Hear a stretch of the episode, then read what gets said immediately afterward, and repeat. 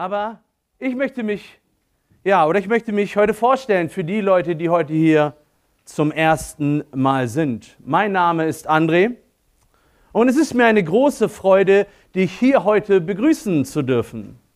Egal wie du zu diesem traditionellen Fest Weihnachten stehst. Aber wir haben heute und in den nächsten Tagen alle eins gemeinsam. Wir möchten diese Tage mit den Menschen verbringen, die uns am Herz liegen.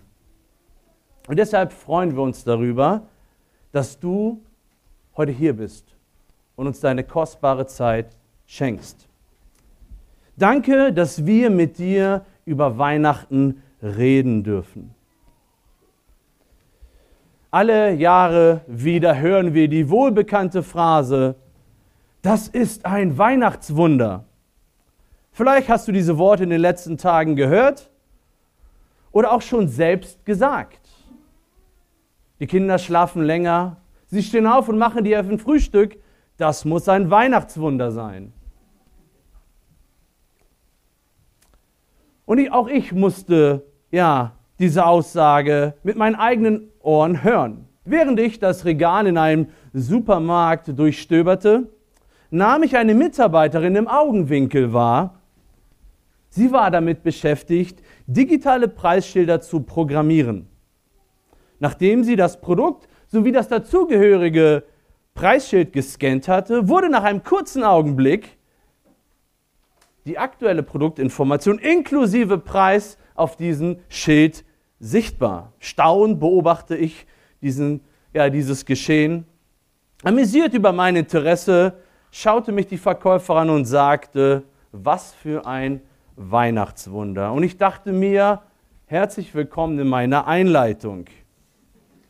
Natürlich hat dieser technische Vorgang nichts damit zu tun, an was wir heute gedenken. Ist ja damit nichts zu tun, was vor 2000 Jahren stattgefunden hat. Dennoch ist es interessant. Dennoch ist es interessant, dass kein Fest wie das Weihnachtsfest mit Wundern in Verbindung gebracht wird. Habt ihr schon mal von einem Neujahrswunder gehört? Vielleicht, aber dann eher weniger. Aber keine Sorge, wir verlassen jetzt ja, diesen Supermarkt und wenden uns zu einem echten Wunder zu. Die Textstelle, aus der ich heute predigen werde, finden wir in Johannes Evangelium Kapitel 1. Das Johannesevangelium gehört zu den ersten vier Büchern des Neuen Testaments. Diese Bücher beinhalten das Leben und die Lehren Jesu. Nicht nur diese Bücher werden Evangelium genannt, sondern das Wort Evangelium hat auch eine eigene Bedeutung. Es bedeutet gute Nachricht. Es ist die frohe Botschaft. Es ist die frohe Botschaft, dass es für den Mensch möglich ist, mit Gott Frieden zu haben. Und diese Botschaft, diese frohe Nachricht kommt von Gott. Aber damit es aber zu dieser frohen Botschaft kam, war das größte Wunder aller Zeiten nötig. Deshalb trägt, der heutige, trägt die heutige Predigt den Titel Kein größeres Wunder. Lasst mich nochmal ja, die Verse aus dem ersten Kapitel lesen, ab Vers 6. Johannes Evangelium Kapitel 1 ab Vers 6. Wir haben es auch eben in der Schriftlesung gehört. Vers 6 heißt es, da war ein Mensch von Gott gesandt. Sein Name war Johannes. Dieser kam zum Zeugnis, um von dem Licht Zeugnis zu geben, damit alle durch ihn glaubten. Nicht er war das Licht, sondern er sollte Zeugnis abgeben von dem Licht. Das wahre Licht, welches jeden Menschen erleuchtet, sollte in die Welt kommen. Er war in der Welt. Und die Welt ist durch ihn geworden, doch die Welt erkannte ihn nicht. Er kam in sein Eigentum und die Seine nahmen ihn nicht auf. Alle aber, die ihn aufnahmen, denen gab er das Anrecht, Kinder Gottes zu werden. Denen, die an seinen Namen glauben, die nicht aus Blut, noch aus dem Willen des Fleisches, noch aus dem Willen des Mannes, sondern aus Gott geboren sind. Und jetzt kommen wir zu diesem Vers, den wir uns besonders heute anschauen wollen. Und das Wort wurde Fleisch und wohnte unter uns.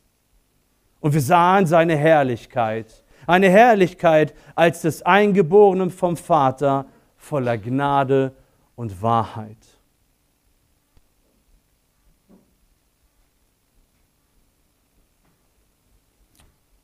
In Vers 14 finden wir zwei Wahrheiten über Weihnachten. Die erste Wahrheit lautet, Gott kam zu uns. Und das Wort wurde Fleisch und wohnte unter uns. Beim Lesen dieser gesamten 14 Verse, die Thomas uns vorgelesen hat, werden, wird es dir auffallen, dass einige Wörter öfters vorkommen. Licht, Wort, Fleisch, Welt. Und die beiden Wörter Licht und Wort beziehen sich nicht auf eine Philosophie oder ein politisches System, das uns Erleuchtung oder Wahrheit bringt. Es handelt sich um eine reale Person. Es ist Jesus Christus, von dem hier die Rede ist. Lass mich noch mal kurz zusammenfassen, was die ersten drei Verse über Christus aussagen. Ohne sie jetzt noch mal zu lesen. Er ist ewig. Christus ist ewig. Er trägt den Namen das Wort. Er ist Gott. Er ist nicht ein Gott. Hier wird uns nicht der Polytheismus vorgestellt, sondern er ist Gott. Er ist eine Person innerhalb der Dreieinigkeit. Und er ist der Schöpfer aller Dinge.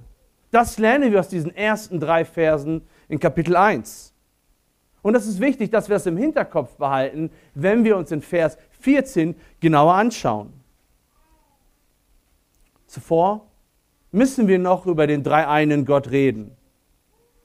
Er ist ewig in drei Personen, Vater, Sohn und der Heilige Geist, und er ist ein Gott. Er ist Gott. Und mit das im Hinterkopf kommt das Unfassbare. Und das Wort wurde Fleisch. Christus wurde Fleisch. In anderen Worten bedeutet es, Gott wurde Mensch. Gott wurde Mensch. Und wir dürfen es nicht falsch verstehen, dass Jesus erst hier angefangen hat zu existieren, wie einige Leute behaupten. Aus dem Schöpfer wurde kein Geschöpf, das einen Anfang hat. Nein, das ist unmöglich. Sondern er wurde wie sein Geschöpf Mensch. Die Aussage wurde Fleisch bedeutet in anderen Worten, dass Christus der Gott ist und er wurde Mensch wie du und ich. Wie du und ich. Er musste essen und trinken. Wenn er erschöpft war, ruhte er sich aus. Und in dieser Sache gibt es keinen Unterschied zwischen dir, der du hier sitzt, und Jesus Christus. Jedes Jahr werden in Deutschland zigtausende Kinder geboren. Dennoch denken wir seit 2000 Jahren immer noch an das Baby in Bethlehem. Warum? Weil seine Zeugung, die Zeugung durch den Heiligen Geist und seine Geburt einmalig ist.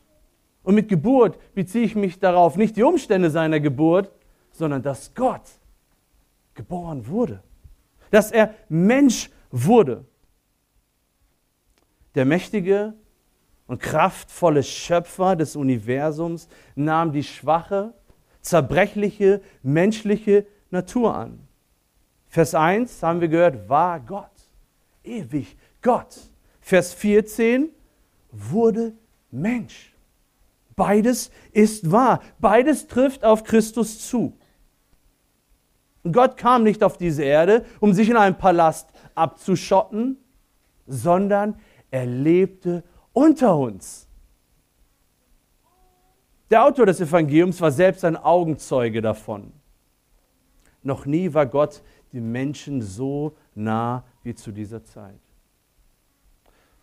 Und warum nahm Christus diese Gestalt an? Etwa weil der Mensch ihn darum gebeten hat? Oder weil er Sehnsucht nach einem Retter hat? Nein, Gott, der Vater, hat seinen einzigartigen Sohn geschickt. Und wenn, und wenn die Welt eines braucht, dann ist es ein Retter wie Jesus. Und dennoch, und dennoch hat die Welt seinen Retter nicht anerkannt.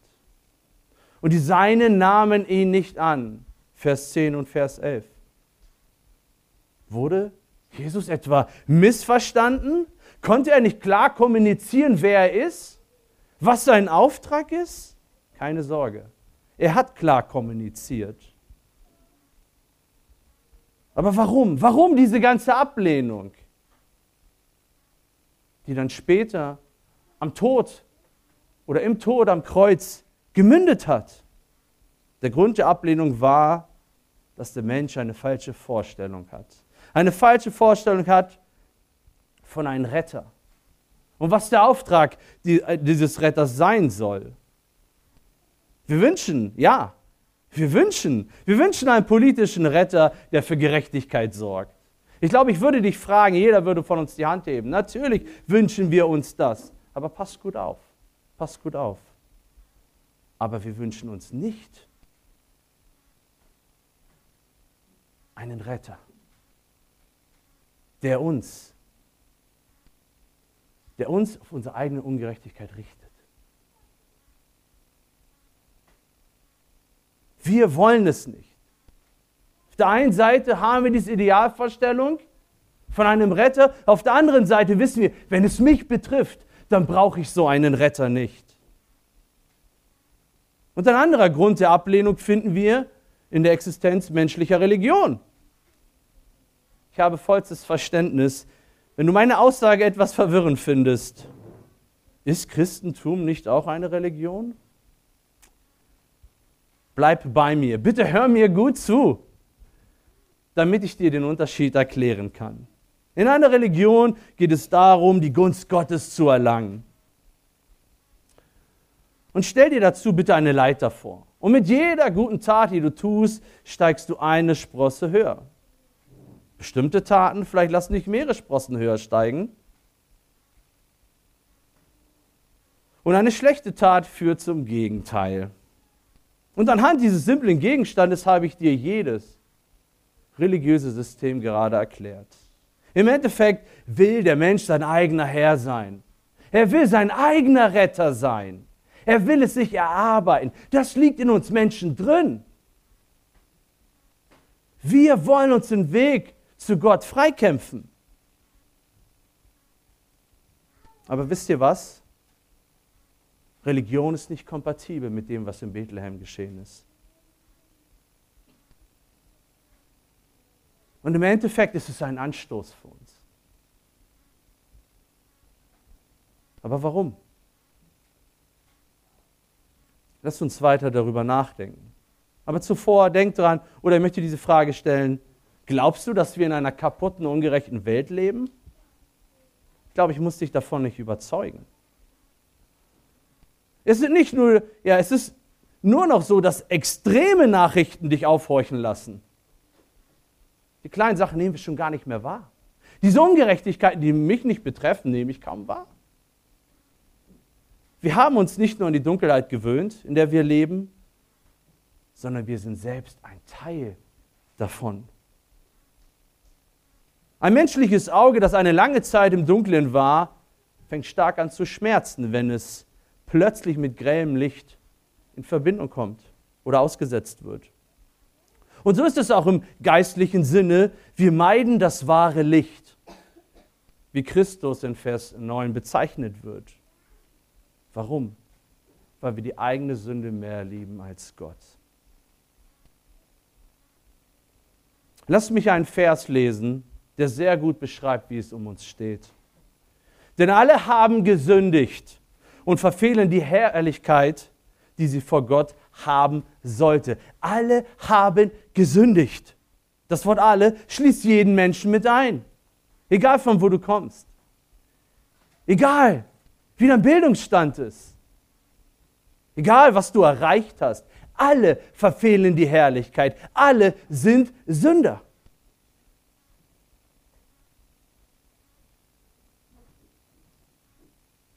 Hier sehen wir unser Limit. Wir sind limitiert aufgrund unserer Sündhaftigkeit, die wir sogar lieben. Wir sind geradezu versklavt. Aber lasst mich kurz auf den Schöpfer schauen. Wie haben wir Christus kennengelernt hier? Er ist der Schöpfer voller Kraft und Macht. Er hat die Erde geschaffen. Für ihn gibt es keine Grenzen. Aber passt gut auf. Aber eines kann er nicht tun. Eines kann Gott nicht tun. Seinen moralischen Standard für dich herabsetzen. Ein guter Gott muss das Böse strafen, sonst wäre er nicht gut. Was erwartest du von einem guten Richter? Dass er alle Kriminellen wieder frei rausschickt? Du erwartest ein Urteil. Aber von Gott? Erwarten wir es von Gott? Nee. Hey Gott, Gott, du liebst, du, du musst lieben, du, du, du tust doch sowas nicht. Gott liebt. Aber Gott ist gerecht. Also, Gott wird niemals seinen Standard herabsetzen. Menschlich gesehen seid ihr alle sympathisch. Ich schaue euch an und ich freue mich, euch zu sehen. Ihr seid nett zu anderen, ihr macht euch Sorgen um andere, aber aus der Sicht Gottes, wo eine Sünde reicht, sind wir alle schlecht, sind wir alle Sünder.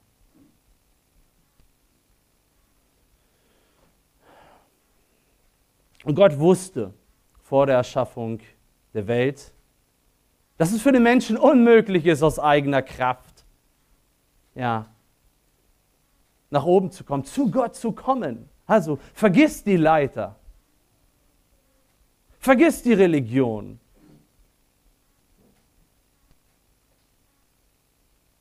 Und genau deshalb, weil Gott das wusste, blieb er nicht oben sitzen. Nein, er kam auf diese Erde.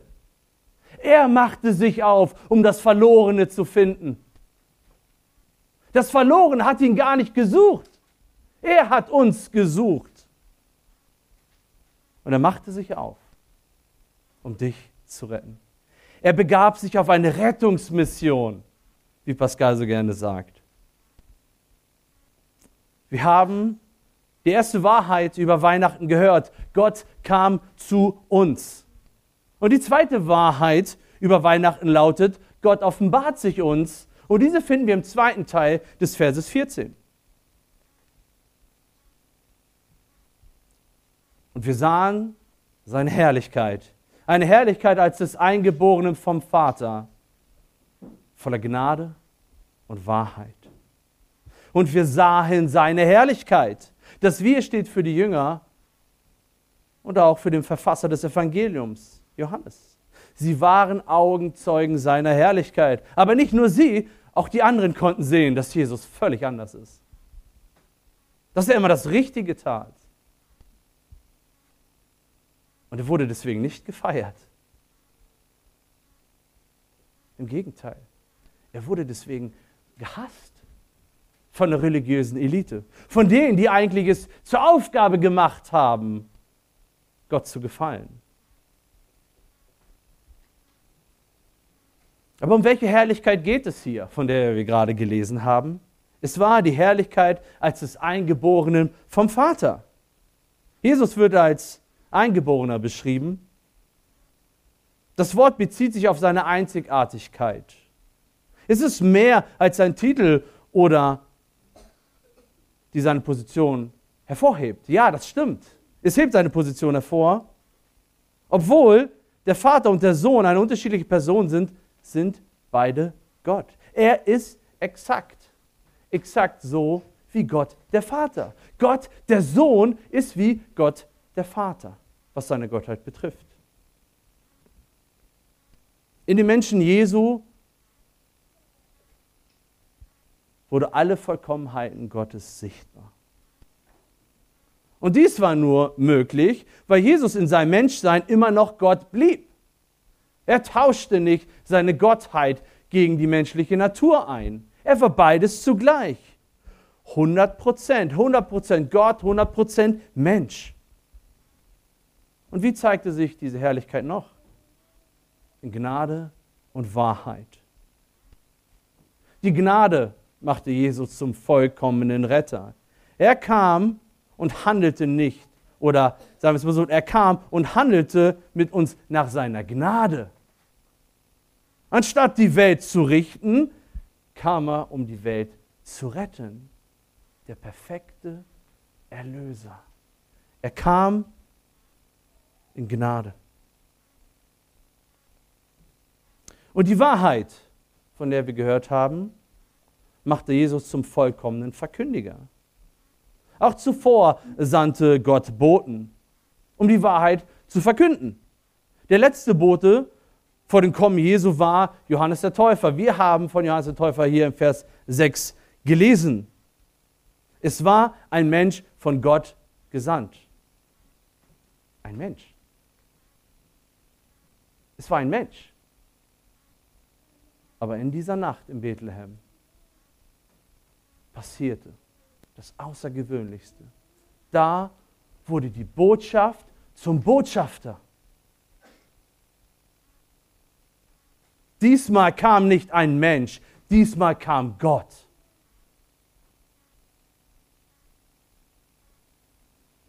Die Wahrheit, die Gott, dieser Gottmensch, Jesus lehrte, bewies er auch durch sein Leben. Völliger Einklang mit dem, was er sagte. Es war alles wahr und er lebte danach und er bestätigte sie durch seinen Tod.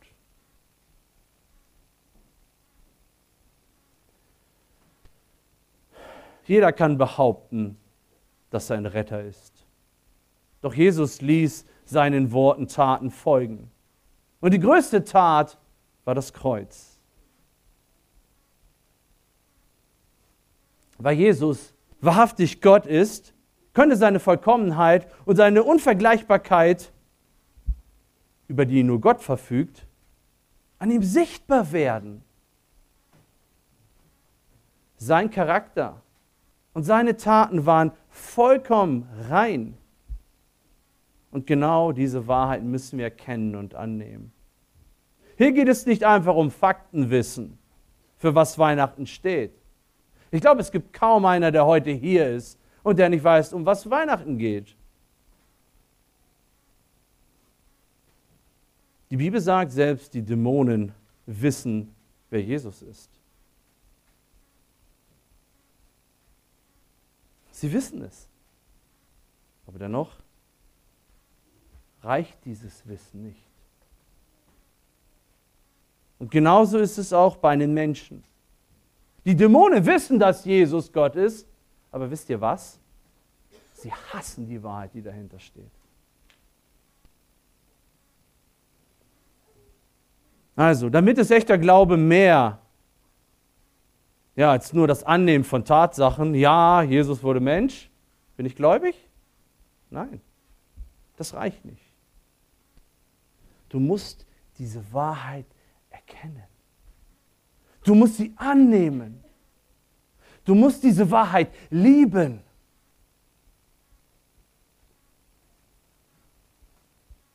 Und glauben. Echter Glaube bedeutet, Christus als seinen Herrn anzuerkennen. Deshalb ist Weihnachten mehr als ein Feiertag. Weihnachten ist eine Konfrontation des Herzens. Das ist eine Konfrontation. Und ich muss ehrlich sagen, wir haben jetzt nicht mit einem, wir haben nicht ein intellektuelles Problem mit Weihnachten. Das haben unsere süßen Kinder verstanden. Sie das hier vorgespielt. Es ist nicht ein intellektuelles Problem, sondern es ist ein moralisches. Das stößt uns an Weihnachten. Und deshalb füllen wir Weihnachten mit allen anderen als mit Christus. Warum? Weil die gehörte Wahrheit verletzt unseren Stolz. Mag sein, dass wir damit ein Problem haben, mit den Gedanken, wir brauchen einen Retter, aber dennoch ist es die einzige Hoffnung, die wir haben. Gott kam zu uns, haben wir gehört. Gott offenbarte sich uns und beides fordert dich auf, eine Entscheidung zu treffen. So gut weder der hier anwesend kennt diese zwei Wahrheiten, die ich eben vorgelesen habe. Und dennoch geht es heute darum, auf das Gehörte zu reagieren. Und das ist mein Wunsch, dass du mit Glauben darauf reagierst und nicht mit Gleichgültigkeit. Was hindert dich? Was hindert dich? Gott hat für alles gesorgt. Gott hat für alles gesorgt. Er wusste, dass du dich nicht selbst retten kann, kannst. Deshalb sandte er Christus, seinen Retter. Und er wusste, dass wir diesen Retter niemals aus eigener Kraft annehmen können. Dass wir unfähig sind, an ihn zu glauben. Aber keine Sorge, auch dafür hat Gott gesorgt mit der Wiedergeburt. Nicht umsonst wird der Mensch, der natürliche Mensch, als geistlich tot beschrieben. Aber Gott der reich ist an Erbarmen, schenkt die Wiedergeburt. Er öffnet die Augen, er lässt das Licht Christi scheinen.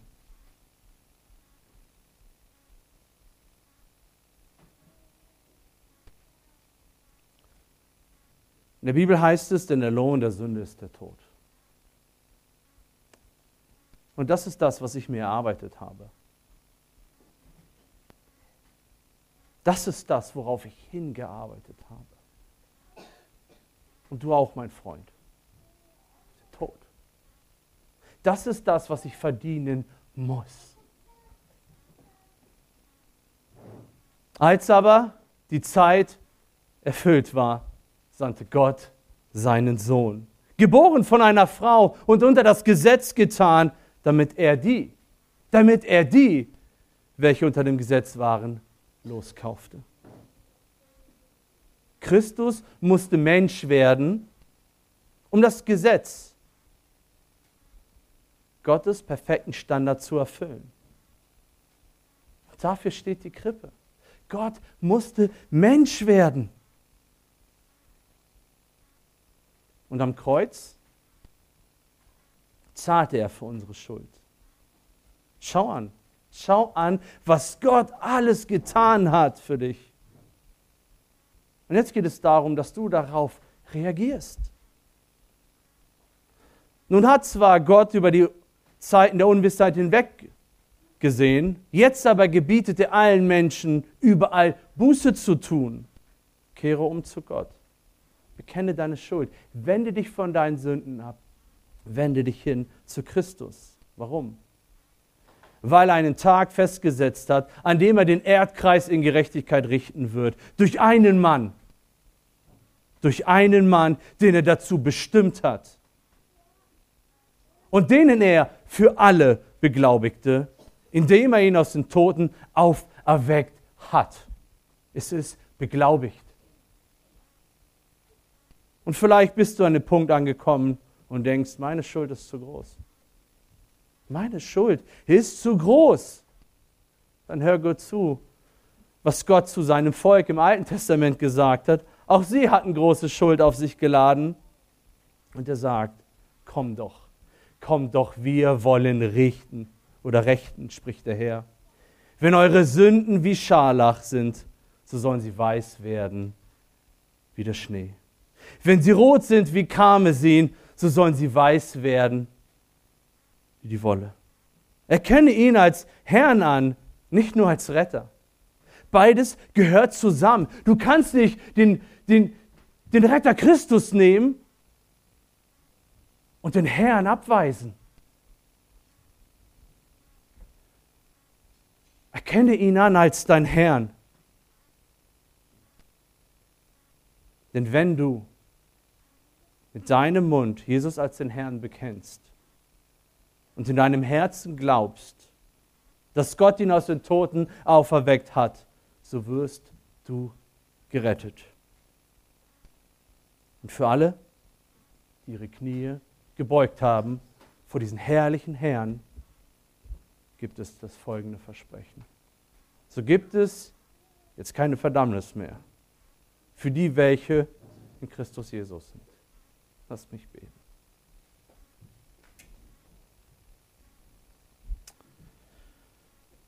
Großer Gott, Herr, wir, Herr, wir, wir, wir können nur staunen, was du getan hast.